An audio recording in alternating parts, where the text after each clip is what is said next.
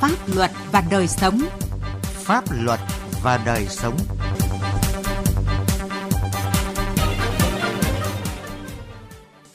Thưa quý vị và các bạn, chương trình Pháp luật và đời sống hôm nay, chúng tôi chuyển đến quý vị và các bạn những nội dung sau đây. Cần có hành lang pháp lý bảo vệ nhà báo tốt hơn,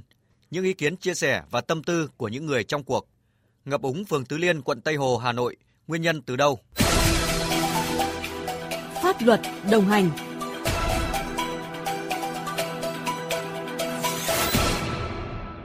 Thưa quý vị và các bạn, thực hiện chức năng phản biện xã hội, thời gian gần đây, báo chí tích cực tham gia phòng chống tiêu cực tham nhũng. Nhiều vụ tham nhũng được phát hiện xử lý, có đóng góp không nhỏ của đội ngũ báo chí. Tuy nhiên, trên thực tế, những người làm báo tham gia đấu tranh chống tiêu cực gặp rất nhiều trở ngại khó khăn, bị trù dập, cô lập, thậm chí là bị hành hung, trong khi cơ chế bảo vệ nhà báo chưa thực sự hoàn thiện.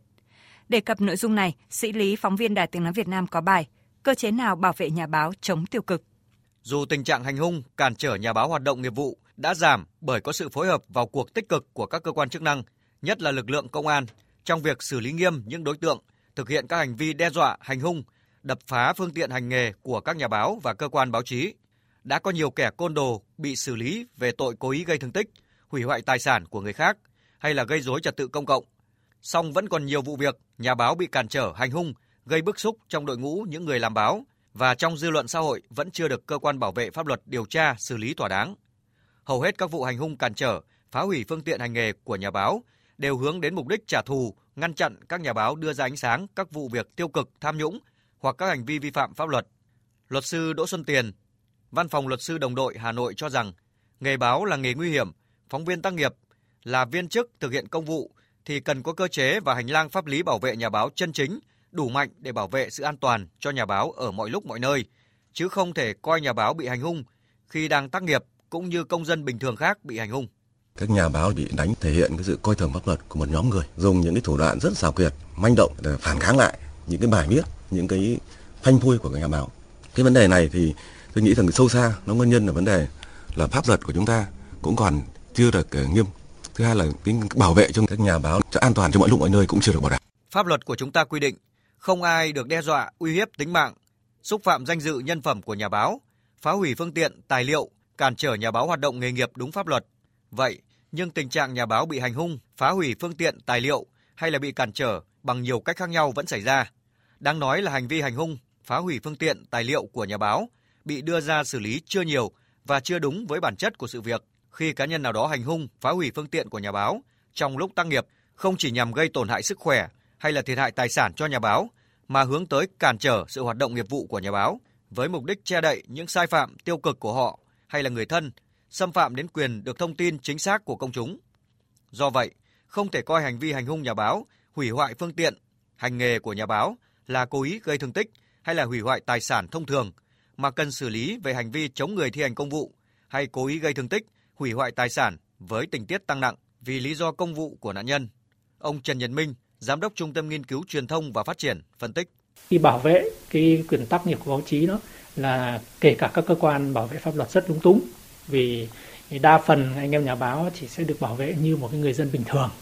Ví dụ như trong trường cái trường hợp có sự tấn công thì về cơ quan bảo vệ pháp luật luôn luôn yêu cầu là phải có thương tích rồi luôn luôn phải yêu cầu giám định. Bà Nguyễn Ngọc Trâm, Ban tuyên giáo huyện ủy Nghi Xuân, tỉnh Hà Tĩnh chỉ ra bất cập khác, đó là pháp luật của chúng ta chưa xác định một cách rõ ràng khái niệm cản trở nhà báo để có thể áp dụng các chế tài tương ứng. Pháp luật thì cần làm rõ cái khái niệm thế nào là hành vi cản trở nhà báo. Ờ, và khi có hành vi đó xảy ra thì cần xác định cái loại hành vi nào và đối tượng nào thì xử lý hành chính. À, hành vi và đối tượng nào thì cần xử lý hình sự. À, các cơ quan có thẩm quyền thì cần phải xử lý nhanh chóng hơn à, các cái hành vi cản trở hành hung nhà báo nhằm bảo vệ tốt cho nhà báo tác nghiệp đúng pháp luật. Hiện nay các cái cá nhân có thẩm quyền ở một số uh, cơ quan nhà nước uh, luôn tìm cách cản trở nhà báo như từ chối cung cấp thông tin rồi trả lời báo chí theo cái quy định uh, hạn chế các quyền của nhà báo khi đến cơ sở địa phương mình mà chưa thấy ai bị xử lý. Lực lượng báo chí ở nước ta hiện nay có vai trò hết sức quan trọng là kênh thông tin hiệu quả trên mặt trận phòng chống tiêu cực, tham nhũng và các hành vi vi phạm pháp luật cuộc đấu tranh nào cũng có xảy ra tổn thất. Trong cuộc đấu tranh chống tiêu cực để bảo vệ Đảng, bảo vệ nhà nước, bảo vệ nhân dân, góp phần đưa đất nước phát triển, báo chí cách mạng Việt Nam đã có những cống hiến nhất định. Để làm tốt hơn nhiệm vụ của mình, báo chí và các nhà báo mong muốn sớm có những cơ chế pháp lý hiệu quả đảm bảo cho nhà báo được tác nghiệp trong môi trường an toàn. Tuy nhiên, bản thân các nhà báo cần nâng cao đạo đức nghề nghiệp, cái tâm trong sáng, trau rèn năng lực chuyên môn, nghiệp vụ, có kiến thức và lối ứng xử văn hóa, tác nghiệp hành nghề đúng quy định của pháp luật và tôn chỉ mục đích của báo chí.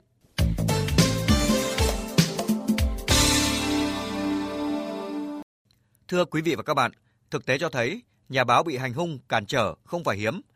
Vậy nhưng các nhà báo và cơ quan báo chí đã thể hiện rõ vai trò tiên phong, kiên quyết đưa ra ánh sáng những vụ án, những biểu hiện hành vi tham nhũng tiêu cực, lãng phí, bảo vệ lẽ phải.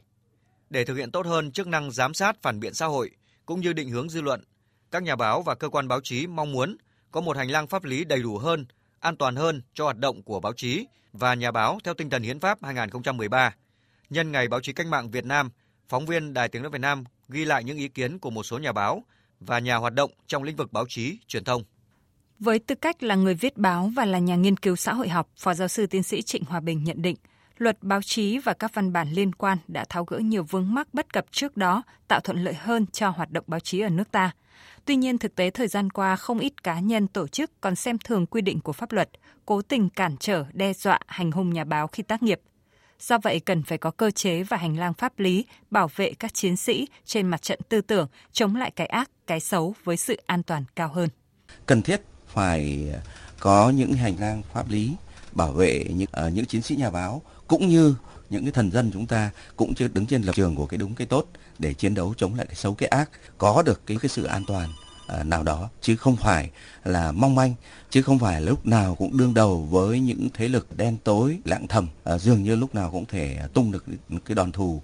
Tiến sĩ Trần Bá Dung, nguyên trưởng ban nghiệp vụ Hội Nhà báo Việt Nam nhận xét, luật báo chí cũng như các quy định khác của pháp luật có liên quan đã tạo hành lang pháp lý khá đầy đủ và chặt chẽ về bảo vệ nhà báo hành nghề hợp pháp. Tuy nhiên, các quy định đó lại chưa được thực thi nghiêm minh, chẳng hạn như việc các cơ quan hữu trách chưa khẩn trương làm hết trách nhiệm, xử lý nghiêm minh đối với các vụ việc nhà báo bị xâm hại, hành hung, cản trở khi tác nghiệp. Một số cơ quan nhà nước chưa thực hiện nghiêm quy chế phát ngôn theo quy định của pháp luật. Nhiều lúc quy chế luật đề ra như vậy nhưng mà người ta không cung cấp thông tin cho báo chí cũng chẳng ai làm gì được người ta. Cũng không có một cơ quan nào đứng ra để xử phạt cái chuyện tại sao ông giám đốc này, ông thứ trưởng này không cung cấp thông tin cho báo chí, chưa có chế tài. Tôi nghĩ là cái đó là một cái điều mà cũng phải suy nghĩ rất nhiều. Từ thực tế hoạt động của mình, nhà báo Nguyễn Văn Hùng, trưởng văn phòng đại diện báo Nông nghiệp Việt Nam khu vực miền Trung Tây Nguyên chỉ rõ, bên cạnh hành vi đe dọa hành hung, phá hủy phương tiện hoạt động của nhà báo, thì một dạng cản trở đáng ngại và thường xuyên xảy ra, đó là việc thiếu hợp tác, từ chối cung cấp thông tin cho nhà báo của các cơ quan, cá nhân là đối tượng quan tâm của nhà báo về một vấn đề nào đó. Vì vậy, nhà nước cần làm rõ trách nhiệm và xử lý đối với những cá nhân, cơ quan không thực hiện nghiêm quy chế phát ngôn và việc cung cấp thông tin kịp thời chính xác cho nhà báo và cơ quan báo chí. Và cái ghê nhất hiện nay của anh em báo chí là bị cản trở gián tiếp tức là người ta lẩn tránh bây giờ là có một tình trạng là cái bầu kê báo chí rất khó có thể thở để cho anh em báo chí tiếp cận khi mà báo chí phản ánh rằng có một cái ờ, cơ quan quản lý nhà nước nào đấy hoặc là một người nào để có trách nhiệm mà lại lẩn tránh, thì cơ quan quản lý nhà nước phải có hình thức xử lý luôn. Nó sẽ tạo ra một cái sự nghiêm minh. Làm báo điều tra phải đối diện với rất nhiều khó khăn về nhiều mặt. Cũng có những lúc muốn buông bỏ, nhưng vì sự đam mê, vì trách nhiệm người làm báo mà họ tiếp tục làm việc để đưa đến cho công chúng những thông tin chính xác, khách quan về những hiện tượng tiêu cực, góp phần đẩy lùi cái xấu, cái ác nhà báo Hải Nam, báo Pháp luật Việt Nam mong muốn nhà nước cần hình sự hóa hành vi cản trở nhà báo tác nghiệp để trừng trị kẻ xấu, tạo điều kiện cho báo chí hoạt động tốt hơn. Hiện nay là trong bộ luật hình sự vẫn có quy định là việc chống người thi hành công vụ đối với một lực lượng cơ quan công an hoặc là cơ quan thi thực thi luật pháp như riêng nhà báo thì hiện nay vẫn chưa được xếp vào là một cái diện gọi là thực thi công vụ vì vậy tôi là tôi đề nghị nên xây dựng một cái tội riêng về cản trở hành hung phóng viên khi tác nghiệp. Để báo chí phát huy vai trò trong công tác đấu tranh phòng chống tham nhũng lãng phí, theo nhiều chuyên gia, cần sớm nghiên cứu sửa đổi và bổ sung quy định bảo vệ nhà báo khi đi làm nhiệm vụ, tạo hành lang pháp lý tốt để các nhà báo, cơ quan báo chí yên tâm dấn thân. Nếu không sớm có một cơ chế bảo hộ thỏa đáng, sẽ làm giảm nhiệt huyết phòng chống tham nhũng tiêu cực của báo chí. Hơn khi nào hết, mỗi phóng viên nhà báo luôn cần một điểm tựa, niềm tin để yên tâm công tác và tiếp tục công hiến. Xin chuyển sang một nội dung khác. Thưa quý vị, hơn 10 năm qua, người dân tại tổ 12 phường Tứ Liên, quận Tây Hồ, thành phố Hà Nội luôn khốn khổ vì tình trạng ngập úng sau mỗi trận mưa lớn. Nguyên nhân là do tình trạng đổ trộm phế thải vật liệu xây dựng đã làm lấp đầy lòng hồ Tứ Liên, bịt hoàn toàn hệ thống cống thoát nước sang khu vực Hồ Tây, làm cho hệ thống thoát nước khu vực tê liệt. Mạnh Phương, phóng viên Đài Tiếng Nói Việt Nam có bài tìm hiểu về nguyên nhân dẫn đến tình trạng này. Hồ Tứ Liên hay còn gọi là Hồ Bụng Cá có diện tích gần 20.500 m2 do Ủy ban Nhân dân phường Tứ Liên trực tiếp quản lý. Lâu nay, khu vực này vẫn là địa điểm của các đối tượng đổ trộm phế thải và lấn chiếm xây dựng trái phép. Tính đến thời điểm này, hơn 9.000 m2 đất ở khu vực hồ đã bị lấn chiếm xây nhà và làm các công trình trái phép kiên cố. Điều đáng nói ở đây là một hồ lớn nằm ở trung tâm khu vực Hồ Tây, thế nhưng việc đổ phế thải lấn chiếm lòng hồ trái phép vẫn diễn ra công khai từ nhiều năm nay. Đây chính là nguyên nhân dẫn đến việc ngập úng sau mỗi cơn mưa lớn tại tổ 12 phường Tứ Liên, quận Tây Hồ trong suốt thời gian qua. Một số người dân cho hay Tình trạng này ngập 12 năm nay rồi. Dân chúng tôi ở tất cả cái ven hồ này cứ kiến nghị lên nhưng không được. Bên kia thì người ta cứ đổ phế thải xuống, tức là người ta không có ý gì cả mà chính quyền thì chả thể có ý kiến gì cả. Trao đổi với phóng viên về tình trạng lòng hồ bụng cá bị lấp đầy bởi phế thải vật liệu xây dựng có phải là nguyên nhân chính dẫn đến tình trạng ngập úng? Ông Võ Thanh Tùng, trưởng phòng quản lý đô thị Ủy ban nhân dân quận Tây Hồ không trả lời thẳng vào vấn đề này. Vâng, đối với nội dung của Hồ Tứ Liên thì qua rất nhiều năm nay thì cái hiện tượng mà lắng bùn hoặc là cái việc mà các vật liệu xây dựng của các bà con có đổ ra thì chúng tôi sẽ kiểm tra và sẽ thông tin lại. Hiện nay trong cái dự án nạo vét Hồ Tứ Liên thì đã giao cho ban quản lý dự án quận Tây Hồ làm chủ đầu tư.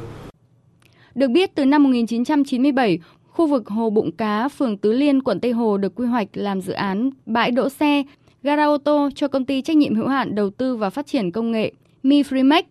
trúng thầu đầu tư xây dựng. Dự án được phê duyệt kèm theo hạng mục mở rộng trục không gian cây xanh, kè hồ theo hình thức xã hội hóa lấy kinh phí từ doanh nghiệp.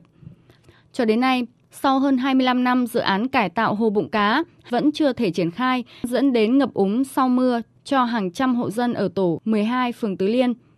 Ông Nguyễn Anh Tuấn, Phó Giám đốc Ban Quản lý Dự án Đầu tư xây dựng quận Tây Hồ cho biết.